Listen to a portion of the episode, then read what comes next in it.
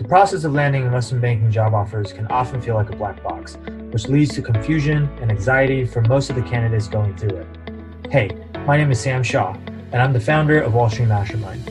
I've personally coached numerous students on how to successfully break into top tier investment banks, including Goldman Sachs, Morgan Stanley, JP Morgan, Centerview, Evercore, and PJT Partners, just to name a few. On this podcast, I'm going to help you demystify the investment banking recruiting process by sharing what the clients of Wall Street Mastermind have done to get results like these. Enjoy this episode. I want to talk to you guys about the two main reasons why you need to have uh, your resume in the best shape that it could possibly be in. And it's not what you think it is. Okay, most people think that they need to have a really, really good resume because that's what they're going to use to apply for these jobs and submit these applications online. And then that's going to be the thing that gets them the interview, right? In reality, nowadays, especially if you're going for a top firm, they get so many different applications for every single job opening. If all you're doing is you have a very, very good resume, like this resume you see on screen right now um, is one that I marked up for one of my clients.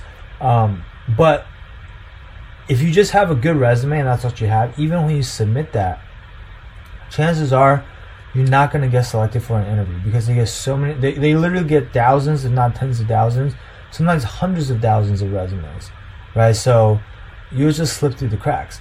So the, really, the two main reasons why you need good resumes are actually one, first and foremost, it's to set yourself up for an easier time when it comes to networking. Because one of the first challenges that people have when it comes to networking with bankers is they reach out to the banker and then the bankers don't respond. Right? And a lot of times the bankers don't respond. There's a lot of different reasons why bankers don't respond. Like maybe you're not saying the right things when you're reaching out. Maybe you're not writing the email the right way. But one of the biggest things for why bankers actually don't respond, in my experience, is because the candidate that's reaching out to them, their resume is either not up to par.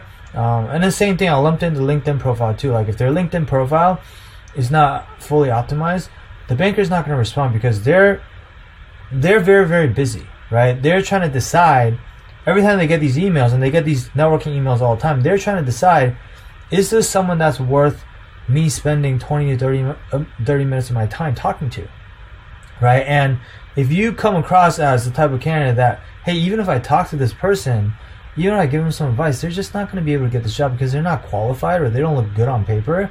Then it's nothing personal, but they're just not going to want to waste their time talking. That's one, honestly, one of the biggest reasons why um, people get such low response rates. So, if you've been struggling with getting responses to your networking outreach, the first place that you might want to check out is your resume and your LinkedIn profile. Are those two things in good shape? Okay, so that's the first thing. The second reason why you need to make sure your resume is in the right place or in a good place is because your resume is going to be what sets the tone for the interview, right? It's, it's the first impression that the interviewer has of you when you sit down, when you walk into that uh, that room, before they've even uh, seen you or met you, or before you guys even shake hands, they're already sitting there waiting for you with your resume in front of them, and they're already making a determination of, hey, like, what do I think of this person, right? And are they impressive or not? Are they not impressive? And so, first impression is super, super important, but also when the interviewer is asking you questions during the interview, they're going to go off of the content that's on your resume to decide what they want to ask and what direction they want to go in, right? And so by being strategic about what you include on your resume and what you don't include on your resume, you can actually essentially steer the interviewer in the direction that you want them to go in, right? And this this is down to the little things like which experiences you write about first or which bullet points within each section that you write about first, right? There's little nuances like that that you can optimize to try to get the interviewers to ask you about certain things and not others, right? Or to ask to have the interviewers um, pay more attention to one thing or another, or like how much real estate you give something uh, on your resume that matters too, right? And so you want to steer um, the interviewer to your most relevant experiences. You want to steer the interviewer to your most impressive experiences, and more importantly, you want to steer the interview towards experiences that you're actually comfortable talking about. Because a lot of times I see students put stuff on their resume just because they think it makes the resume look good, but then they actually don't have anything to say about it or they don't know it very well because they didn't actually do the work. That's one of the biggest mistakes you can make when it comes to your resume. Okay, so hopefully I've given you a new point of view on what your resume is actually being used for in reality, and that way you can optimize your resume the right way. Okay? Thanks for listening to this episode.